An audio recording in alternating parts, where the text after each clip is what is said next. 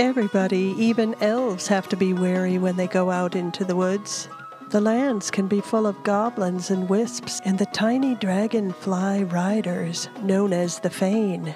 It is said that Fane are very beautiful as they ride around on their tiny little dragonflies. But how would we know? Because if you've ever seen one, you would be dead.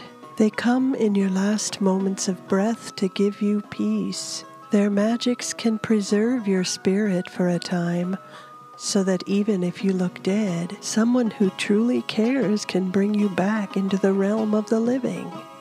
If you like horrifying fairy tales, you've come to the right place. This one is called The Curious Life of Edmar Benjamin.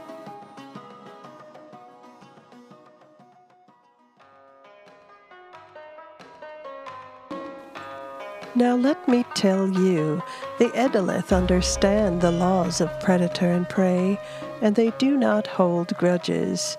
Humans, on the other hand, have hubris. It is this folly that leads them astray and into much peril.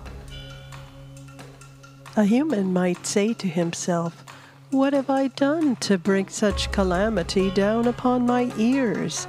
He will moan and wail his despair loudly, but will the man look into his own heart to find the answers?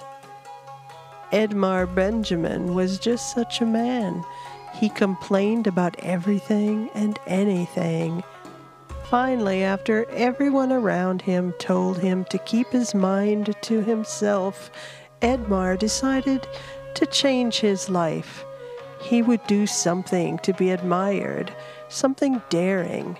So Edmar decided to go traveling. The first thing he came across was a woman crying under a tall oak tree. What vexes you, friend? Edmar asked. A crow has snatched my golden ring, the woman pointed up into the tree where the bird was last seen. Edmar looked up, and way at the top was a pile of sticks and leaves all tightly woven into the nest of a crow he decided to climb. Now, Edmar Benjamin wasn't exactly the tiniest of men, having quite the portly figure. But the woman's tears made him consider his options. Soon he found himself halfway up to the top of the tree, clinging to its thick trunk, swaying in a stiff wind that suddenly rose out of nowhere. Edmar scowled up at the gloating crow, with its beady eyes glinting in the sunshine. It was almost as if the crow was mocking him. Edmar carried on. One hand over the next, he made his way within stretched out fingertip distance to the nest. The sound of cracking wood gave him pause. He reached for it again. This time Edmar froze as the branch slowly gave way beneath him. He thought he could see the crow laughing as it sent him flying, but not before he caught his hand on a scrap of material that was lodged into the nest.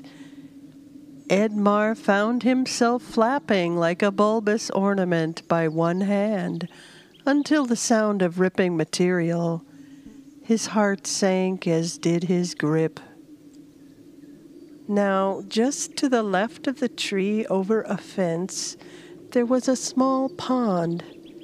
The wind was pushing in just the right direction. So, with one last swing and a push, Edmar was airborne. He grappled his belly in his hands and let the momentum flip him over until just below was the watery landing spot or watery grave.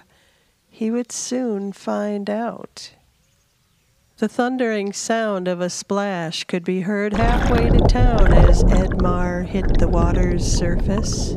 He was plunged into a bubbling frenzy as he just then remembered he could not swim.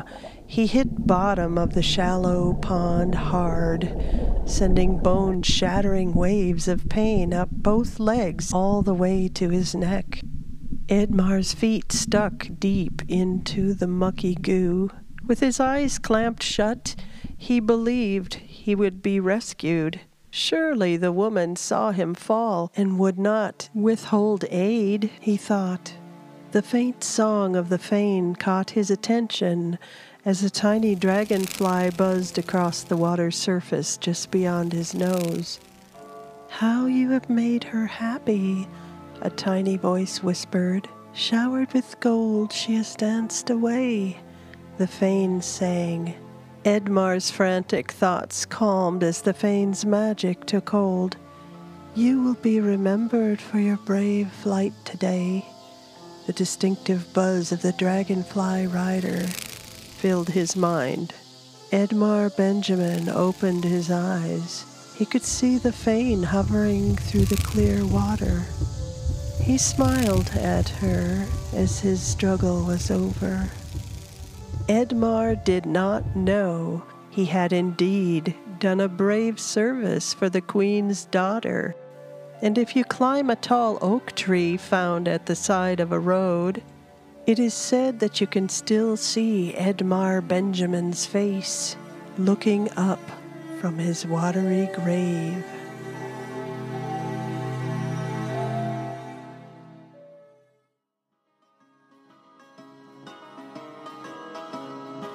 I hope you enjoyed the second edition of our Spooktober event. If there was a moral to this story, I would think it would say, be mindful of how precious and fragile life is. You all stay safe out there. This is your author, narrator, Karleigh Bon, signing out. Bye bye.